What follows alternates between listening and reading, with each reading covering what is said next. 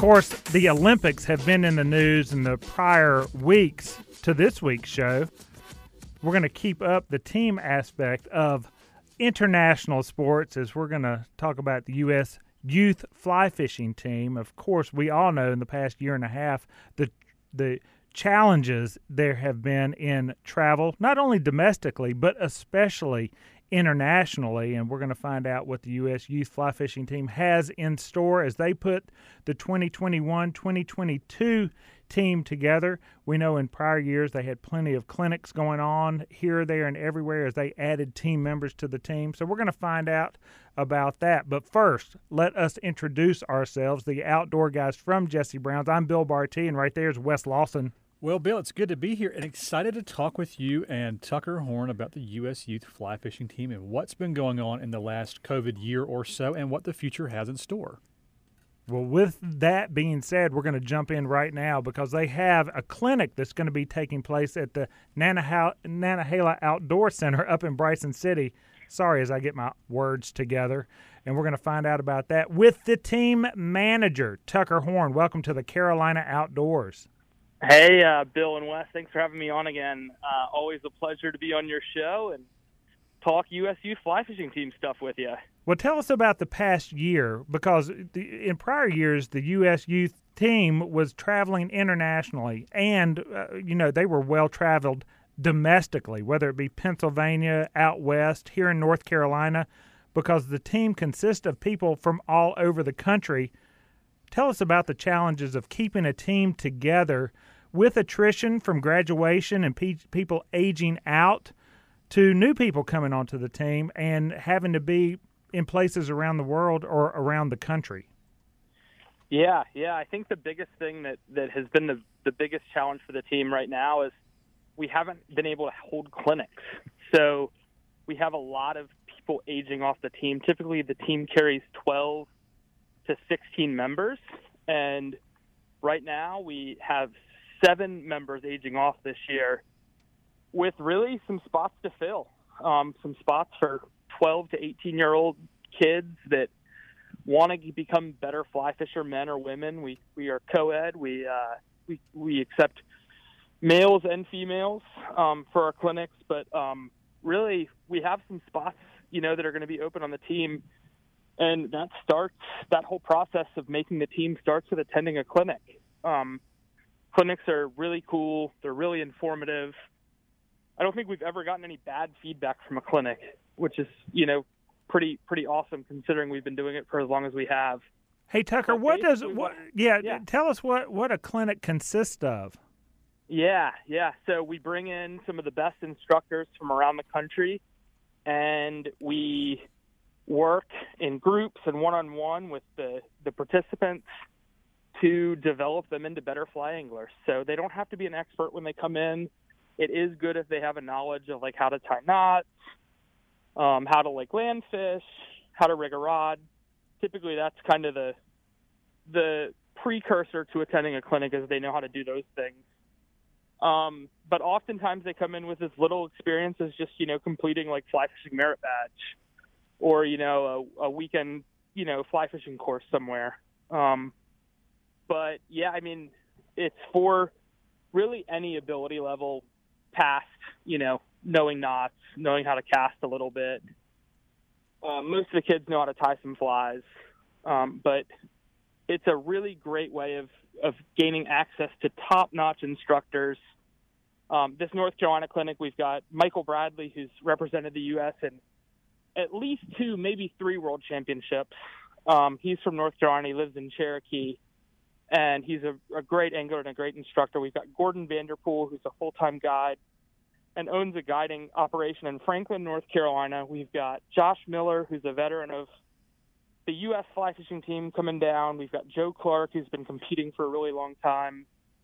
We're going to have an appearance by Mac Brown, who's kind of a local casting legend in North Carolina, but he's written basically a physics textbook on fly casting. He's very interesting you might recognize his name from fly fishing shows, but everybody will get a chance to work with him. Um, Paul Bourcq is going to make an appearance. Paul coached the U.S. youth fly fishing team to uh, three world championships uh, in a four-year span and coached several individual medalists while he was the coach of the U.S. youth fly fishing team.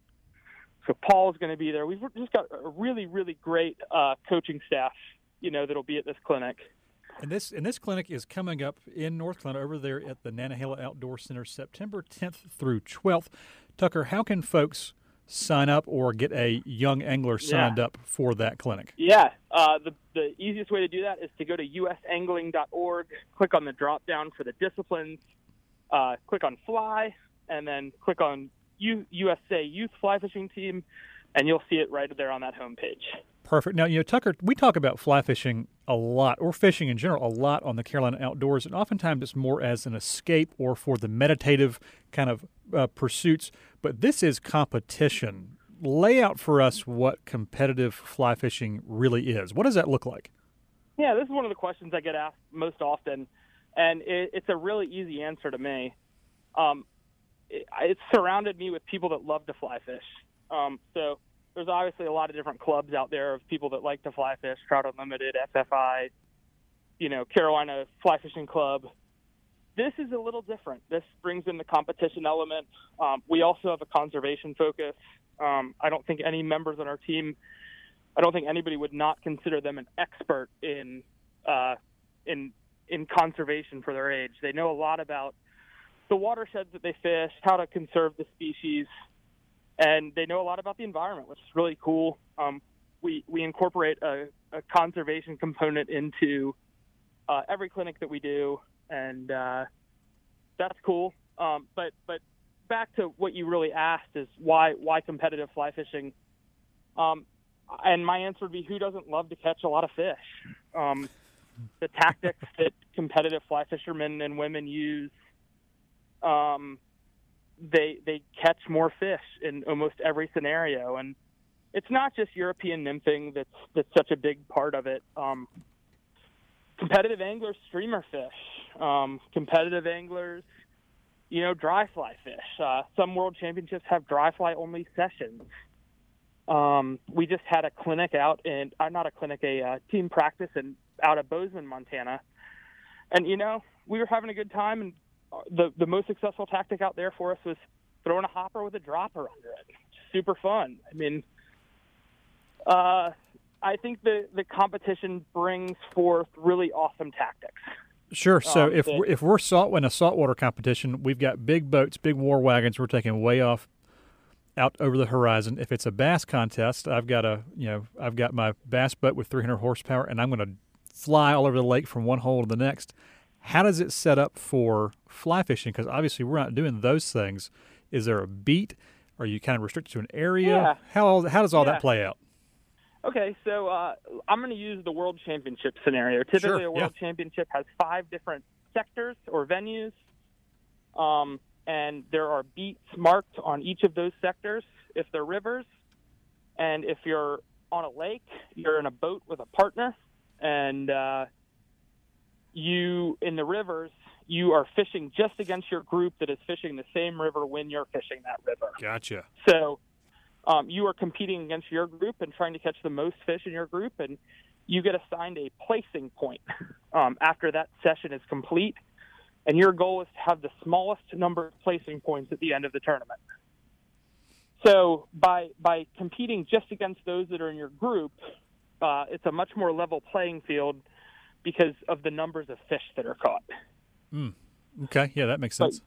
But, yeah, you're assigned a random beat, and you stay in that beat. Usually, the beats in beats in a river are 200 to 300 yards long. So there's plenty of water.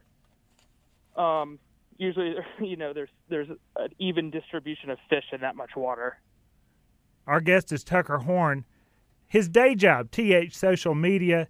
His other job, manager of the U.S. Youth Fly Fishing Team. He's joining us here on the Carolina Outdoors so we can learn a little bit more about fly fishing, the U.S. Youth Team, the clinic that's upcoming at the Nantahala Outdoor Center September 10th th- through the 12th, and how to sign up and how to become a better fly angler. And with that being said, Tucker, I want to ask you a question. You mentioned a few of them because competitive fly fishing, not only at the youth level, but at the world level, um, um, adult level and otherwise has brought in kind of a new era of fly fishing for many, and it is birthed at the competitive level, I believe. But um, Czech nymphing, Euro nymphing, that has come on strong.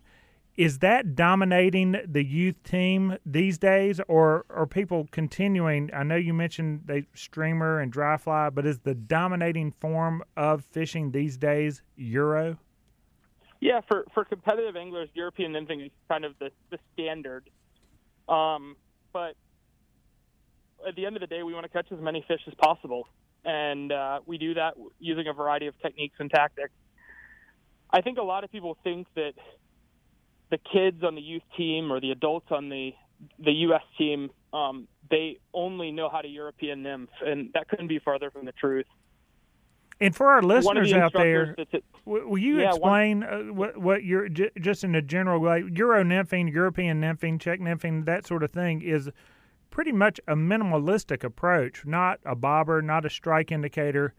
Your uh, your jig hook is direct, directly bouncing the bottom in the fish's face. You set the set the hook off of feel more than sight uh, in many yeah. cases, and little, therefore a little bit of sight, a little bit of sight, and then but nonetheless, um, you're catching more fish because uh, of that technique, and at a competitive yeah. competitive level, um, that upping the numbers really is important.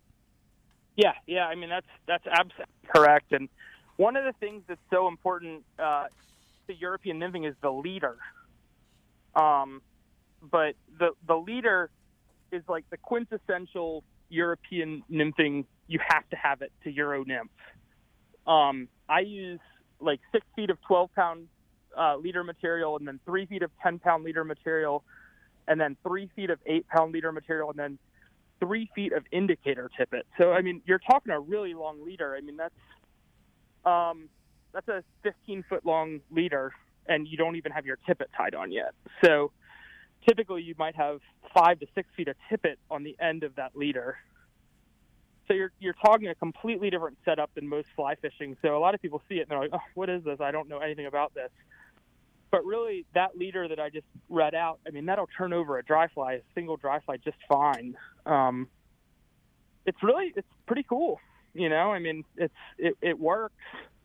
Well, um, we've we've certainly seen a we've seen a huge increase leader. in that. I can also throw two streamers. Um, I can throw dry dropper. I can throw hot, hopper dropper with that. I can throw two big mop flies. I can throw an egg and a mop to just make sure I'm getting flies down. There's a lot that can really be done with that leader setup. It's something worth looking into if you really want to take your fly fishing to the next level.